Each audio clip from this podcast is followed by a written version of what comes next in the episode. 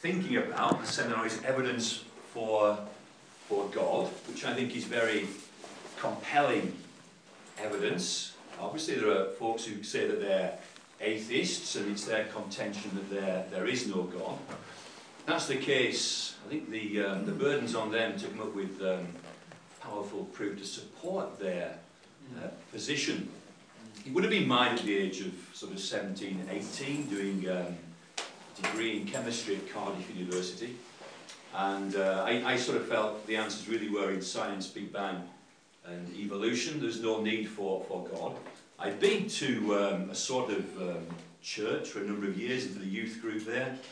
Um, but really for intellectual reasons, pursuing science, uh, I came to the conclusion that God wasn't there. And also for moral reasons.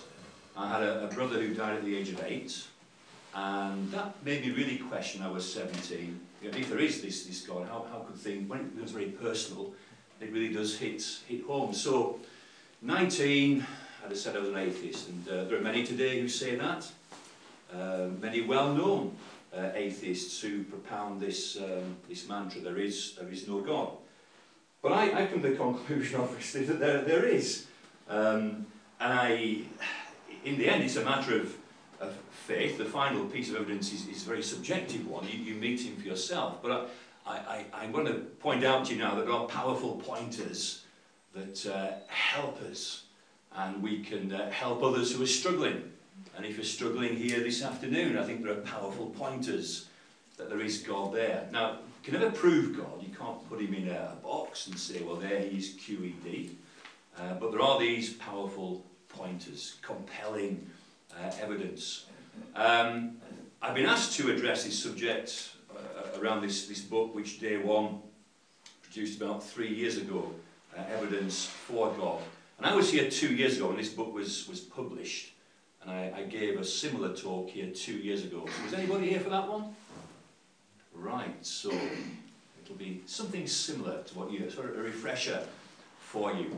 But I put in this book seven reasons to believe in the existence of God. I call them seven powerful pointers, and, and to help us, they all start with the letter C. So I'll talk a little while. Uh, feel free at any point to stop me. It's quite a small group, we can be fairly interactive. If you want clarification, treat me like a computer screen, all right? Press the pause, uh, drop down an information window, click on it, and we can, we can look at that, and then we'll go back and pick up where we were, where we're at. So, seven powerful pointers, and to help us, they all start with the letter C. I think the first is the, the The biggest one, uh, the most important one, the most compelling uh, pointer. And that is the very existence of the universe, or creation. So the first C, creation. Powerful pointer to God, creation. We have to answer this fundamental question, where, where's it all come from? So stuff, things. What, what, you, you look out at the night sky. Um, occasionally it's clear in Wales. And if you're clear of the cities, it's, a, it's an astounding uh, sight. Um, I don't know how fast you think you're moving at the moment, but I have to tell you it's uh, scarily fast. Uh, a thousand miles an hour as the Earth spins on its axis. But as we make our sweep around the sun, we're going at sixty-six thousand miles an hour. That's fast.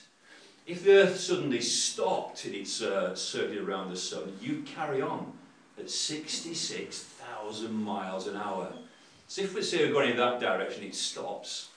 Um, I'm not sure whether you'd hit the wall first or the wall would disappear. I guess the wall would actually be ripped off its foundation before you reached it. It's so, such forces would, uh, would come to bear. You'd be going so fast, you wouldn't land on Earth. You'd uh, exceed the escape velocity uh, from our gravity, and you'd end up in outer space where you'd uh, explode because of the gases in you. They just expand, and that's the end of, of you. If you want to be smart, maybe you're warned about the Earth stopping, you strap yourself down, then uh, you've got to do it securely, because if you don't secure your limbs, they will leave you. If you secure your limbs and your head and everything, then your brain will exit your head at sixty-six thousand miles an hour. It's, it's a fantastic speed that we are moving at. We're ninety-three million miles away from a fusion reactor called the Sun, a million miles in diameter, twenty million degrees at the core and converting hydrogen to helium and setting out this, this blast of uh, radiation from it. Um, to travel to the sun take you a long time. Getting a fast car, I've travelled up uh, to steady seventy on the motorway, of course, from Cardiff. I don't exceed the speed limits. Um, if I carried on at seventy miles an hour towards the sun, it would take me one hundred fifty years to reach the sun if I didn't stop for any petrol or anything. Having seen the sun, well, I've seen that, I'll head off for the next nearest star, Alpha Proximi, at, at seventy miles an hour will take me around about thirty million years. That's the next nearest star. In our galaxy, called the Milky Way, one hundred thousand million other stars, like our sun, some bigger, some smaller. Um, the size of our galaxy, the Milky Way, is immense. It takes light. Uh, do you know how fast light travels? one hundred ninety-six thousand miles a second, yeah, that's in old units, so that's, that's the one I learned as well. That's fast, so in a second, light will travel around the world six times. But our galaxy is so vast, the Milky Way, it takes light one hundred thousand years to go from one end to the other. You know, even the Starship Enterprise and Jean-Luc Picard, they've only explored the Alpha Quadrant of our galaxy. That's how vast the galaxy is, and the Borg came from the extreme edge of the Alpha Quadrant. So what's, what's beyond that? I mean, it's quite an amazing uh, galaxy. And then that's not unique. There are around about one hundred thousand million other galaxies like ours. So the question really is, where has it come from? And it seems to me, uh, just using some logic, uh, it's not an argument I've worked out. I, I heard this originally from, I think it was John Blanchard. I was listening to a, a lecture by, by him. There are only three possible answers to the question, where's it all come from? Number one, it made itself. There was nothing, and nothing became everything. It made itself out of nothing. There's one possible option. Second one is, well, don't ask about where it's come from. It's always been there.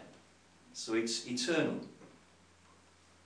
Third one, I can only think of three options. Uh, God made it. God made it.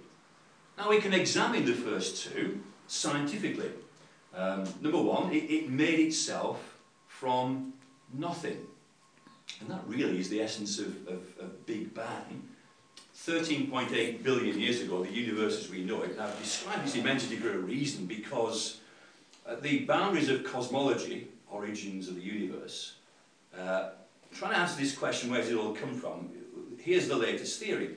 thirteen point eight billion years ago, the known universe, all those billions of stars in our galaxy, all those billions of galaxies in the universe, were compressed into a point vanishingly small. It was so small, um, I can tell you the measurement, uh, ten to the minus thirty-one of a metre. So you know what a metre is, don't you? You know what a millimetre is? A millimetre is a thousandth of a metre. So you can picture a millimetre, can't you? Well, a millionth of a metre is a thousandth of a millimetre. And uh, ten to the minus thirty-one is a millionth of a millionth of a millionth of a millionth of a millionth of a millionth of a metre. So everything was in that dot. Uh, it's called a Planck length, infinitely small. But it's also infinitely hot. It was uh, a temperature of one hundred million, million, million, million, million, million degrees centigrade. Everything was in there.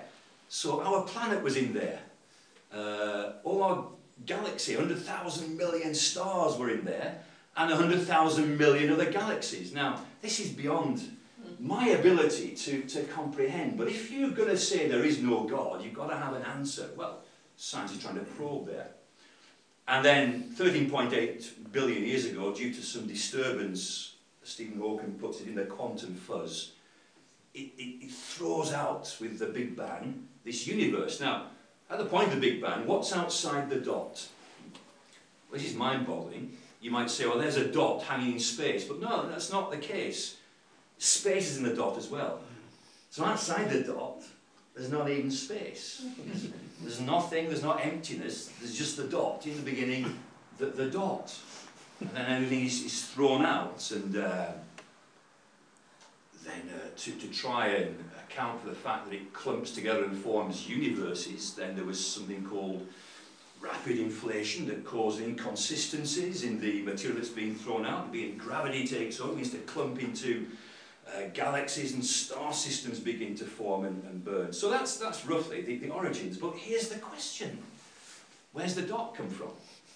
Where's the dot come from? And, uh, well, number one, it made itself. Scientists have discovered certain fundamental laws that uh, we, we can't find any way around. And uh, here's two of them, quite, quite simple. They sound complicated, but they're not. One is the first law of thermodynamics. Sounds grand, it's easy really. What it says is this: energy can neither be created nor destroyed. It can be, though, converted from one form into another. So matter is condensed energy. So take a piece of coal. What do you do when you burn it? Well, you don't destroy the total energy. You give out heat. You give out light. That heat and light do things, affect other things. You conserve. The law of the conservation of energy. You convert it from one form to another. You can't create it. You can't destroy it. So this law tells us nothing comes from from nothing, and nothing ever could. So somewhere in my youth or childhood, I must have done something good. Nothing comes from nothing. It's a fundamental law of science. So that dot can't make itself. If you ask any questions about that, you, you could ask that maybe later. That's number one, made itself. Number two, well, don't ask the question because it's always been there. It's eternal. Well, then we hit another big problem. The second law of thermodynamics tells us this. The useful energy within a closed system for doing useful work is always winding down. Uh, put it in a grand way, entropy increases, but useful energy decreases. Example, a closed system, a rechargeable battery. You put it in your radio or whatever, and the useful energy in that battery is winding down.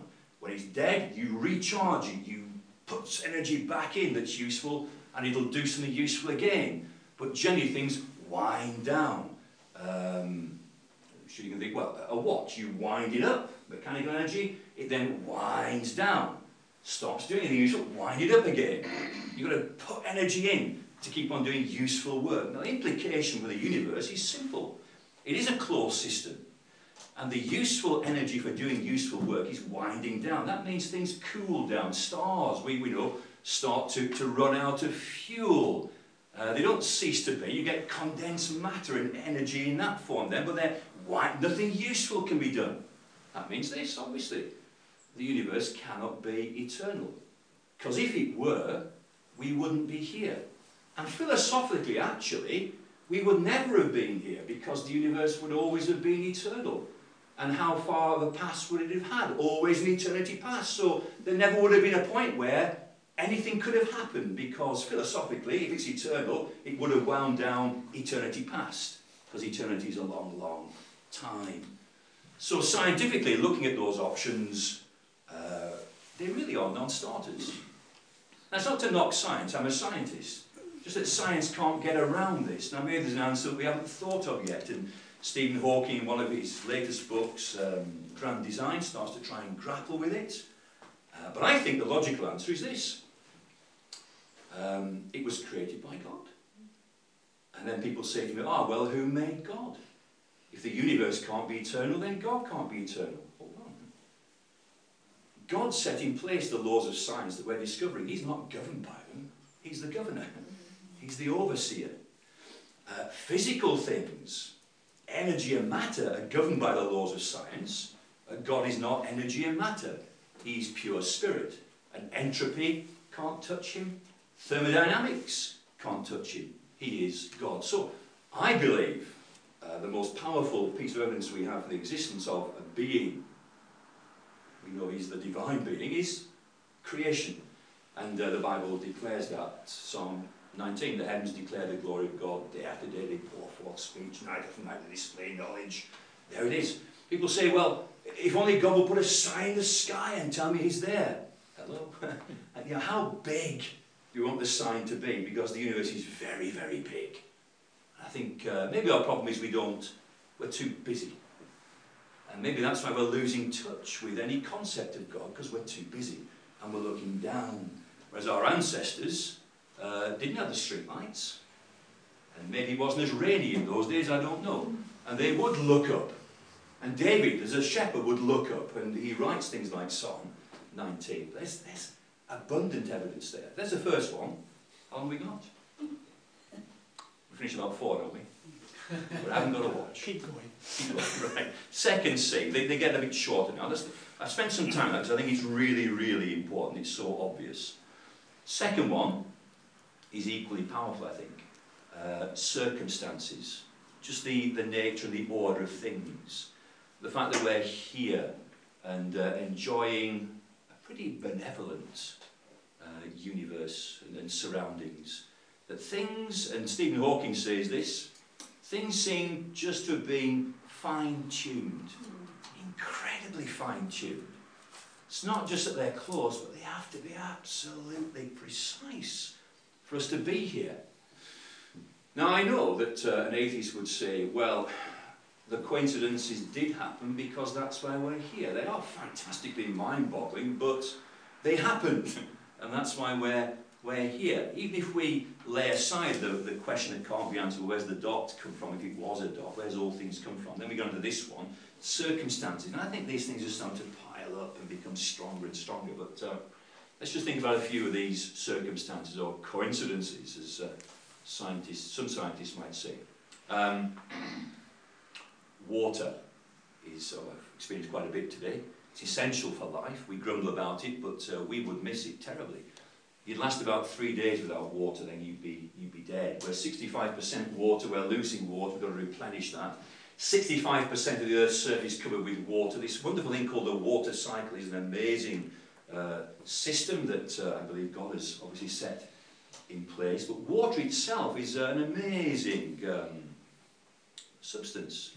The fact that H two O is a liquid is a surprising thing uh, for, for chemists. Uh, Similar molecules like uh, H two S, hydrogen sulfide, or H C N, hydrogen cyanide, they're, they're gases at room temperatures. Now, if water were a gas at room temperature, we, we wouldn't be here. Now, I know why it's a liquid. There's something called hydrogen bonding that attracts water molecules together, so at room temperature they condense and they're, they're a liquid. Now, is that a coincidence? Well, it might, might be. That's, that's, that's okay. The way that water freezes is awesome. It's, uh, I, th I think I'm right in saying, I've done quite a bit of looking around this, it's, it's pretty unique amongst liquids in the way it freezes. As you freeze a liquid, the molecules in the liquid move around slower because they're getting cold. They want to huddle together to keep, keep warm, so they say, let's get together and keep each other warm. And they, they start moving slower, and then they get, so it's getting more dense. And then eventually they, they freeze. And the solid form of any liquid normally drops to the bottom of the liquid. And so most liquids, you freeze them and they freeze from the bottom and the side of the tank. And the last bit is a little pool at the top that solidifies.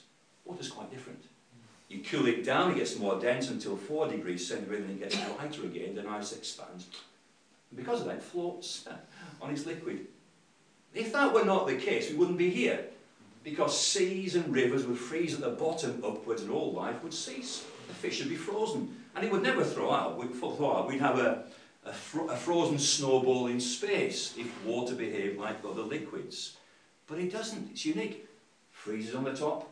So the little fishies are quite happy in the water below. Then it, uh, the sunlight hits the ice at the top. It's fairly thin. Melts it. And uh, so the whole thing continues. Water. Well, uh, that's one thing. Coincidence? What about the moon? It's not just something for a romantic evening and something that helps with the tides. It's doing a fundamentally vital job for us. We're a spinning globe. The axis of the Earth is about twenty-three degrees. The moon, quarter of a million miles away, about a sixth of the mass of our planet Earth. And what it does is this. It holds the Earth steady on its axis. If you took the moon away, the Earth starts to wobble on its axis. That wobble becomes more and more eccentric, and the oceans slosh over the land, and we, we're not here, but the moon's there. So it keeps in this lovely tension. Uh, the sun, wonderful, twenty million degrees at the core. We couldn't stand that. six thousand at the surface. That's very, very hot. I mean, Don't know what your ovens get up to, two hundred degrees centigrade, two fifty maybe. Now, put your hand in there, it's hot, isn't it? Sometimes, have you ever burnt yourself on a tray coming out of the oven? Ladies, gentlemen, it's hot. How about six thousand? It's mind-boggling. We, we can't exist with that. But ninety-three million miles away, that heat blast reaches the Earth, hits our atmosphere, it's smoothed around, and it heats this Earth to an ambient temperature of about fifteen degrees centigrade. Just about right for water, carbon-based life. Coincidence? Well, maybe. Here we are discussing it, so it must have happened by accident, so scientists would, would say. But being given off from the sun, it's not just the heat blast that we, we enjoy. All sorts of nasties being thrown off there. Ultraviolet's the common one we know about. A little bit is, is okay, gives you a nice brown browning and a suntan. Too much, fatal, causes cancers, and we, we die. This is where it gets very interesting. There's a lovely gas called oxygen, which I'm sure you appreciate. Do you enjoy breathing? I enjoy breathing. It's good stuff. Now, it's the oxygen that we need, but not too much, or else we go hyper and burn ourselves out. twenty percent is just about right for us. Another form of oxygen, which isn't O two, it's O three. Now, you would think O three would be heavier than O two, but it's not. Actually, it's, it spreads out, it's less dense, and it floats. If you did breathe O three, I'm glad it floats, because if you breathe O three, you're not going to last very long, because it decomposes to form radicals that again cause cancers. Don't breathe too much O three. But it's not here at ground level. It's up there, isn't it? You've heard of the ozone layer? Mm-hmm. And we're concerned about it because it's doing something up there. It lets the heat through, but filters out the ultraviolet. Isn't that wonderful? And it's not found at ground level. It's found up there. It's a wonderful, wonderful system. Coincidence? Well, it must have happened because we're here talking about it. Last little coincidence I, I mentioned is the planet Jupiter, which you're familiar with, but for Jupiter we wouldn't be here. You might think, what's... What is it about Jupiter that's so... I never knew. I mean, thank the Lord for Jupiter. It's a wonderful planet. Thousand times more massive than the Earth. It sits out four hundred fifty million miles away from the Sun, just beyond the asteroid belt. So Mars, asteroid belt, Jupiter. It is so massive that it acts almost like the solar system's goalkeeper.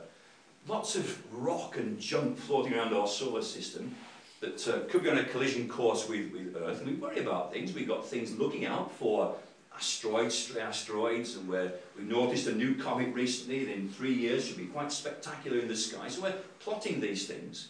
But we did see in nineteen ninety-two uh, a comet called Shoemaker-Levy hurtling into Jupiter. That's what Jupiter does a lot of.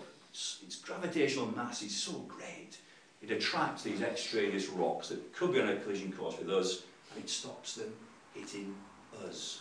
So all these things, circumstances, they start to really mount up. So there's two C's, and they're the bigger ones. We get a bit quicker now. Um, another powerful point would be what I call craving, to keep the C sequence going on. Human craving. This desire for, this awareness there must be a divine being. Where, where does it come from? Wherever you go in the world, you find that mankind is, is a worshipping being. Differs from country to country, um, and from age to, to age, certainly. Probably you find new tribes today. Maybe it's in the Amazon, Africa, Indonesia. They are found with a concept of God or gods. Well, why? Who, who taught them? Um, where, where does this come from? Uh, there's no real reason for it. Um, but looking along these, these, these little seeds we're doing so far, if creation tells us God is there, circumstances tell us this, and Paul argues this in Romans in Acts fourteen. Uh, God set these things in place, giving you crops and water and filling our hearts with joy. They are showing us that God is kind. That he's, isn't this lovely? He's a benevolent God.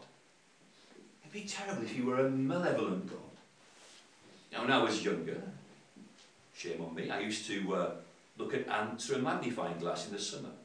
They didn't like it. They didn't like it. And if God were like that, he's malevolent, but he's, he's not. He's benevolent. And then this craving tells us that, uh, well, why? Why? Well, he's there to be known. He's a personal God. He can be known. These, these pointers are, are telling us something. They're just abstract things. They're, We're supposed to learn something from it. God is there, God is good, God is there to be, to be known. Um, even atheists, Sartre, Jean-Paul Sartre said this, God, God does not exist, but that my very being cries out for God, I cannot deny. Blaise Pascal famously said, and you'll know this, with every human being is a God-shaped vacuum. This, this craving we try and fill with things we never satisfies. Uh, but with a Christian, we've found that. Solid joys, lasting treasures. It's, it's God, this, this craving. So, creation, circumstances, craving, conscience. Conscience. Where does that come from? This idea of good, bad, right, and, and wrong. Conscience. We all have a conscience, um, set at different levels, maybe in different people. Some have got a tender conscience, others it's been, been hardened. But the conscience is, is clearly there. We learn about uh, criminals who, when a, a case has been closed by the police, they, they give themselves up and say, oh, I, I did that murder. Or, why did you? I couldn't live with my conscience. I, it's just plaguing me. Where's it come from? Well, evolution would say, and I know that, um, what's he called? One of the famous atheists, Dawkins, he, he grapples with, this has got a good chapter in his, uh, his book, The God Delusion, where he honestly tries to grapple with it, but uh, you see again how contorted things have to be once you discount God. Where's it come? See, evolution really would say survival of the fittest. The man with a tender conscience ought to be weeded out, surely. Who's going to survive? Well, the nasty Stone Age man will bash the tender conscience Stone Age man's brains out. Who's going to... And then his children would be... Evolution surely would say that, but still today you find people with quite a tender conscience. How do you account for that? That's a powerful pointer. God has not left us without evidence. Creation tells us he's there. Circumstances, he's kind. Um, what was it on? Craving, that he can be known. Conscience tells me something about him and something about me. He's good and I'm, I'm not. I'm not equal to him. This morality, there's, there's, there's a problem. And my conscience starts to tell me about something, about a judgment to come. I, I'm not comfortable with things. I sort of feel deep down there's a day of reckoning coming. Conscience. So, four there. Uh, what's number five? Oh, the Bible. Fifth C is the Bible. You notice that starts with a B. But we could call it, can't we, the canon of scripture. So we get another C in there. And if the first four are in the realm of general revelation, that it doesn't matter where a man is on planet Earth, he has that evidence. We come now to the realm of special revelation, which now begins to build on general revelation. But, but the Bible, how do you account for it? This, this amazing book. And uh, written by around forty different human authors over around about two thousand years, yet when you read it, uh, you find there is, all right, it's not, not an easy read if you come into it for the first time. Uh, I find many who are coming to maybe church for the first time, they pick up the Bible. I did it myself at the age of nineteen. I bought a Bible and started reading from Genesis. And I soon got a little bit bogged, bogged down and confused. What's, but when you see the overall story, there's a good little book called God's Big Picture by Vaughan Roberts. Give me those overviews. What do you find is one unfolding story. Starts in Genesis, comes to a great uh, central climactic event in the Gospels, and then a great culmination in, in Revelation. And everything's pointing towards this great culmination of all things throughout the whole of the Bible. One unfolding story. Starts in seed form, begins to flower and open up, and then you find this fantastic fragrance coming out. One story. Yeah, these forty men, by and large, never met. I mean, I don't know, if, if you put forty men in a room for five years and said, write something astounding, then you might think, well, they, they, yeah, it's contrived. But not so with the Bible. These men never met because death separated them. And yet each has a piece of like a jigsaw. And when it's put together, you find one wonderful picture emerging. No... No real contradictions, no original errors. How do you explain that? Well, there's only one explanation. that there's one superintending author. We know that's the, the Spirit of the living God, who oversees each author and makes sure he writes exactly what needs to be written uh, there. He's got that piece. You put it all together, one unfolding story. There's only one who's alive over all that time, and that's the eternal one himself. God, it's another powerful pointer to God. Sixth C, Christ. Uh, Philip said, Lord, and what a wonderful request, you know, that, that we would have this request in our churches tomorrow. Uh, Lord, show us the Father. Mm. Listen to this, and that will be enough. Mm. Not, not what hymn are we singing, what tune is it, and know who's, who's preaching today. And show us the Father, and that will be enough. That astounding answer. Philip had been with you such a long time. He was one of the first, wasn't he, Philip? Um, if you've seen me, you've seen the Father.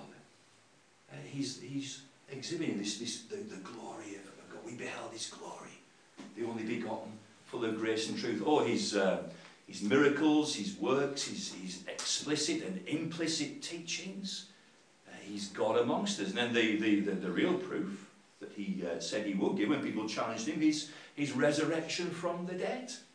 Uh, no other sign will be given you apart from that, the prophet John. As he was in the depths of the fish, so I'll be in the depths of the earth. Resurrection.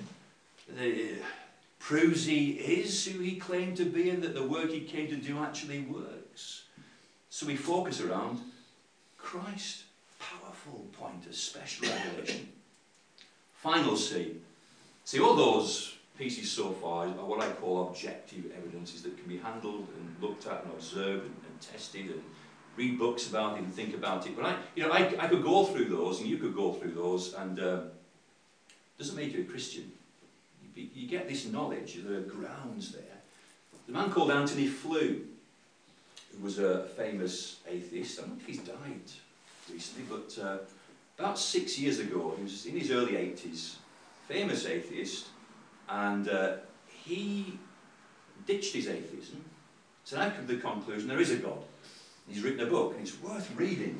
Um, it's called There Is A God. And Richard Dawkins was so ruffled by the book, he said, oh, well, I put it down to old age. Put it down to old age. That's why he's come out and, and said this.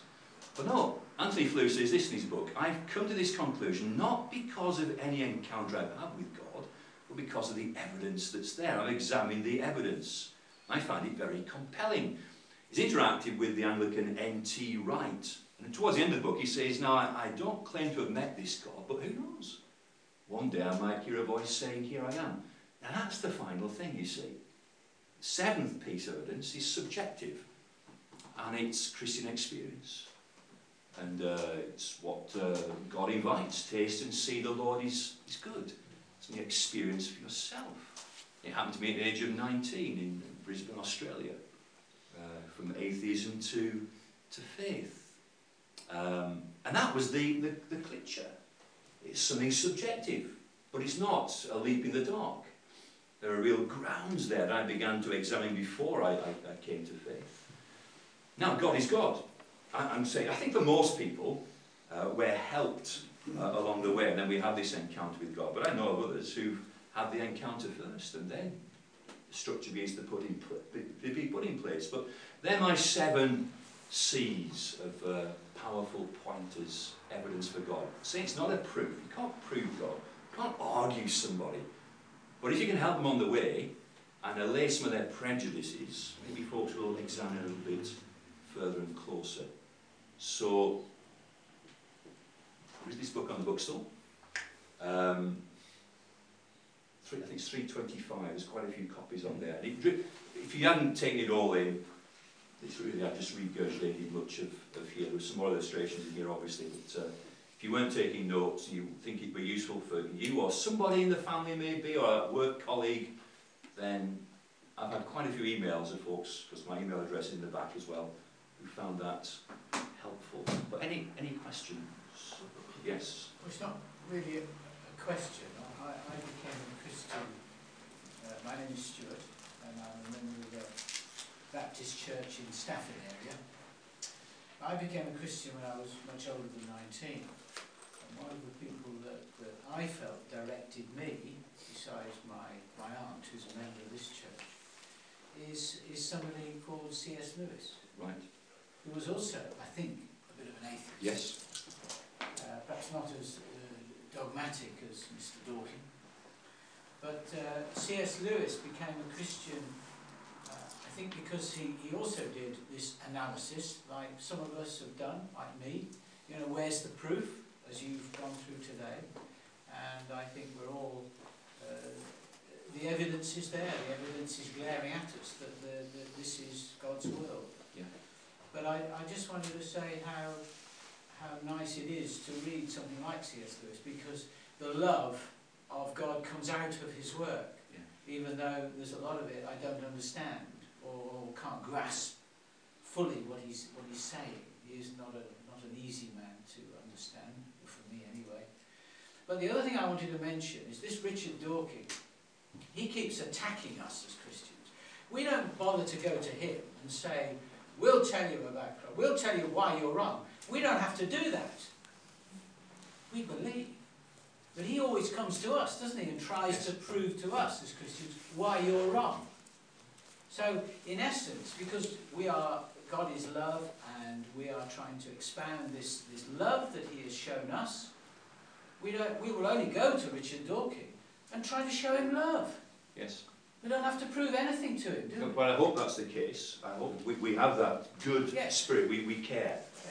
for him. We, we love him to see what we've seen. And for, for myself, it's interesting. I, I think in my first year in Cardiff University, what annoyed me most of all was seeing the Christian Union bookstore. And I go and argue every Wednesday with these Christians, these poor Christians who were so deluded. And, and I often think, well, certainly been my experience, what was I fighting against? I think God was working clearly even there. Mm. And you wonder about someone like Dawkins. Then you worry about him crossing that, yeah, you worry about that line, yeah. don't you? That, uh, is it Stuart Elliott wrote in a book once yeah. about a line mm. that's invisible across your pathway. Mm. Um, in, in exit from somewhere else. Oh, did he? That's okay. Where from? I can't remember. Don't you think, though, that I mean, there's some scripture says that every man knows there's a God. But there are some people, in fact, I suppose if we're all, all being honest, all of us at some point, whether we like it or not, have fought against God, and there comes a point where God has said, I've chosen you, that's it. But there are people who continue to deny it.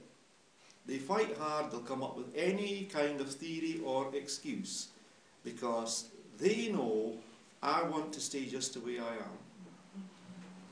Well, that's Romans one, isn't it? Yeah, it is. Despite evidence, wicked men suppress mm. the truth. It's not that it's not there. But I do think this busyness compounds the problem. Maybe they felt they were busy in the eighteenth century. I, I don't know, I wasn't alive then. Any views on... Well, there are folk who suppress the truth in unrighteousness. In other words, the truth is there written in their hearts. It's an uncomfortable, unwelcome truth, so they actually dumb it down. So all people do know that God exists. They actually, Paul goes even further, I think, that they know God, not in a saving way, but they actually know God. But I think the evidence that you present is very useful, because the first, the first way to help someone is to cause them to doubt. They've got to doubt their own position. Mm. And if we can sow doubt, all persuasion starts with sowing doubt. Yeah. So if we can sow doubts, and we've already done, done them a service. And the second thing is, they need to understand that it's reasonable. Even by their own standards, it's totally reasonable to be a Christian. We're, we're, not, we're not people who are shooting ourselves in the brain.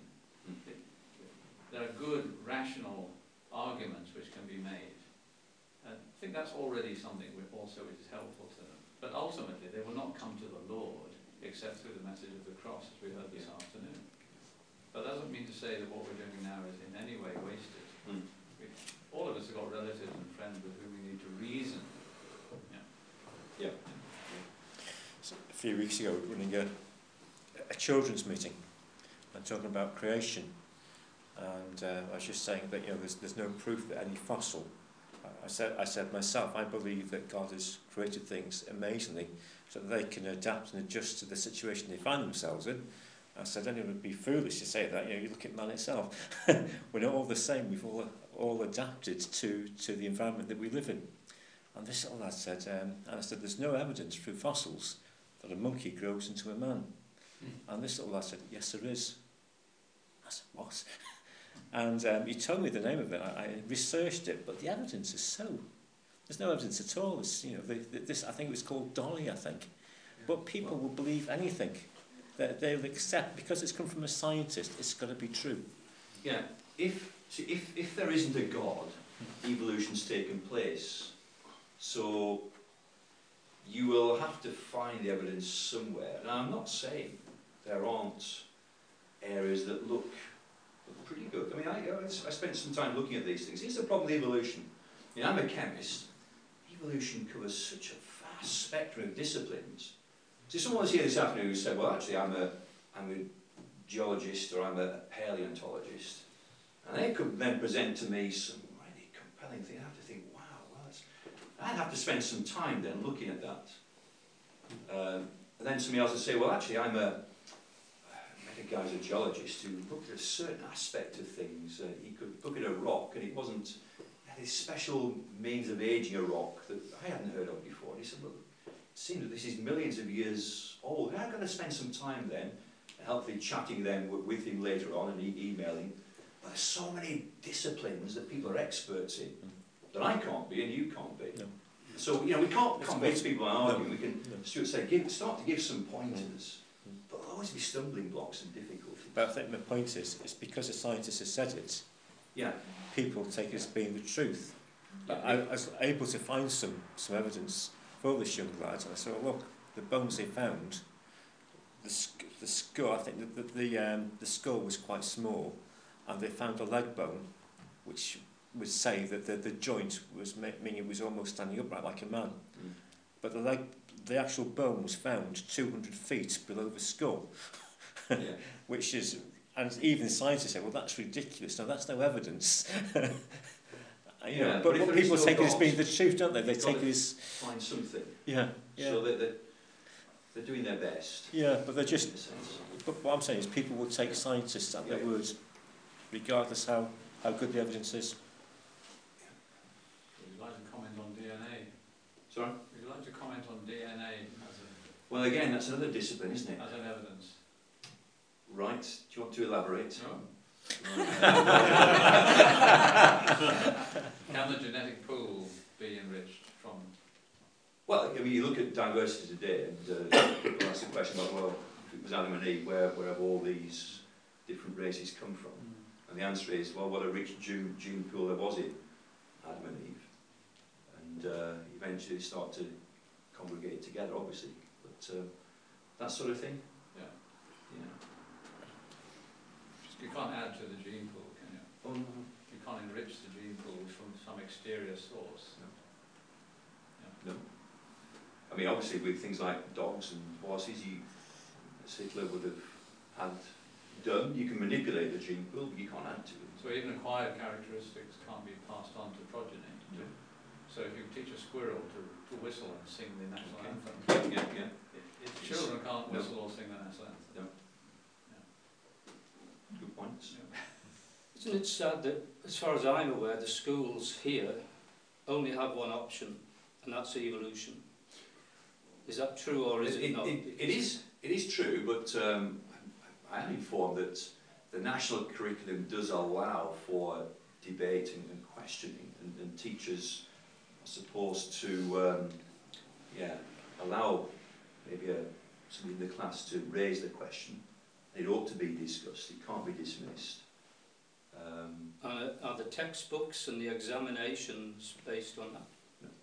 Well, how, how is it, since if you really study it from a Christian point of view, mm. evolution theory is actually not scientific in the strict sense of the word, because it doesn't meet the requirements of science, and yet it's taught as the only option in schools, when in fact it is not scientific. How have we got into that situation? Um, you know, I believe God's sovereign, and in the end his people will be saved. But we're living in a nation, we live in a world, where children who are very impressionable are taught no other option. And I personally think that's, from a church point of view, tragic, that we can't do something about that. When D N A was discovered, to me, evolution should have been thrown out of the window as a science. Because D N A is such a complex, I can't begin to understand it, but it is a code. And despite that, we're more entrenched in evolution theory. The B B C preaches it on just about every documentary. And we're living in a world that can't, ch shouldn't we yeah. as church yeah. Yeah. try and influence things more than we do? Well, in a sense, we, we, we can. And I, I wouldn't so much knock the science teachers in the school, because I mean, the government does provide for it, and either way we can have some input. Uh, religious education. All right, it's, it's being sidelined, but is there still in the national curriculum? And that's where things like this can, can come in, into play. And I, I do get invited into these schools, but it's generally lunchtime. Could you do a, uh, you know, it's obviously it's not compulsory, here's a C U putting on this, posters go up, and, and, uh, and I will talk on things like this. But, you know, why not try to get into R E lessons and, uh, and give a talk like this, challenge thinking. At least in Britain there is the opportunity. In America there isn't. It's no. just not allowed in schools at all. And lots of Christians then opt out and just have, because homeschooling is very big, certainly the Bible Belt. But we, we've got the opportunity to get in, so we need to think as churches, you know, are we taking the opportunities that are currently there? Yeah, I just think that the influence is so little, ineffectual, on a very major aspect of life. I mean, that's where the whole foundation of life begins on, is there a God or isn't there? Mm. Um, I've just read uh, Burgess's book, which, it's a different approach. He looks at the differences between uh, apes and man. He accepts the fact there are physical similarities, which are very great, because God created, you have to have a joint, works in, like a joint. But he focuses on the differences, such as our fingers have got far more sensors in them than an ape. We're totally designed, totally differently in terms of the, the activities that we can do. So that's opened my mind to a different sort of, um, yeah. sort of proof, if you like. Yeah. But the tragedy is it's not been taught anywhere. It just saddens me to think yeah. that, you know, see, these are all, creation is fantastic, and these the, are all the, new they're areas. all being taught junk in the schools. Yeah. What do you think? um, yeah, um... That's my friends and stuff, they all believe in evolution, because that's what R E is just, they say, Christians believe in this, right. and Buddhists believe in this. But they call themselves a Christian school, but they teach it as something different. So they, from their point of view, um, evolution is right, and that's what they teach, so that's what my friends thinks. Right, because that's what their whole family thinks, that's what the school thinks, and that's what... And would it be that when they're taught, and you're taught, that you're taught that evolution is a fact, and not just a theory? Yes. Yeah.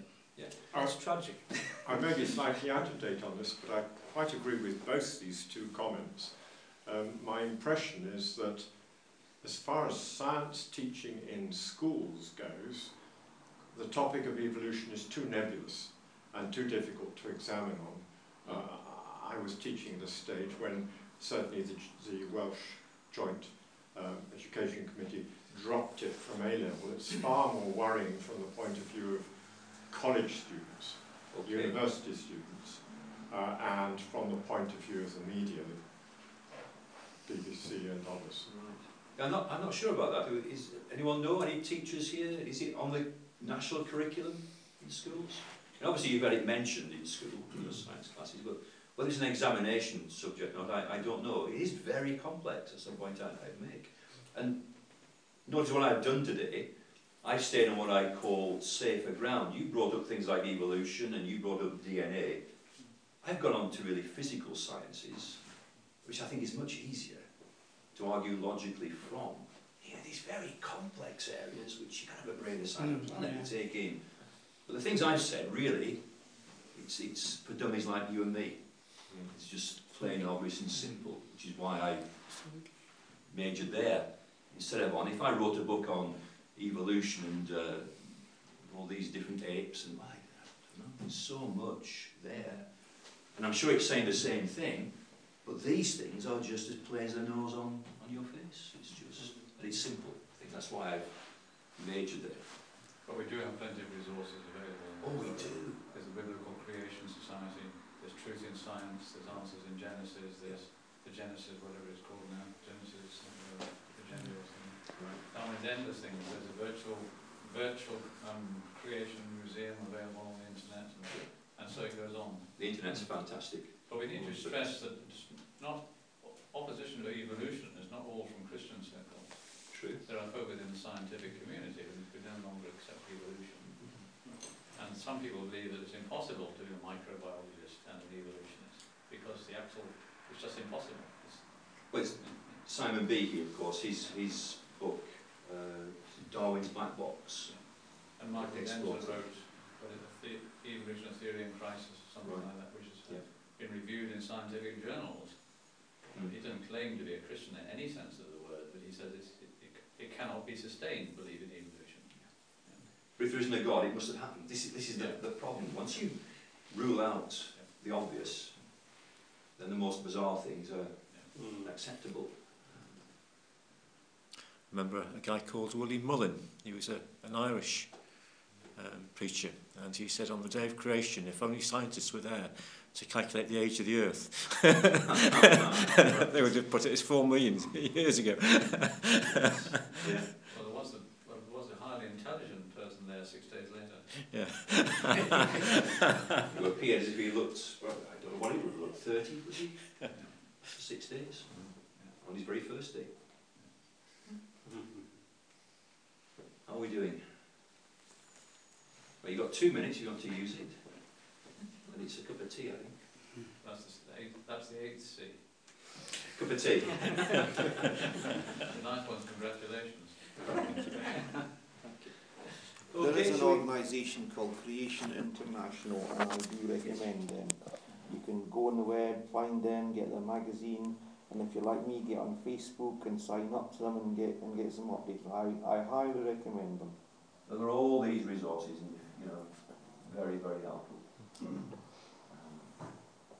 but I say, let me emphasise again. I, I I've stuck on this area because I think it's it's the most compelling and it's the simplest. I'm thankful for that. And. Uh, Not that you ignore the other things, and if you if you can grapple with them, fine. You know the, the D N A of the apes and uh, all those various things, and the fossils and the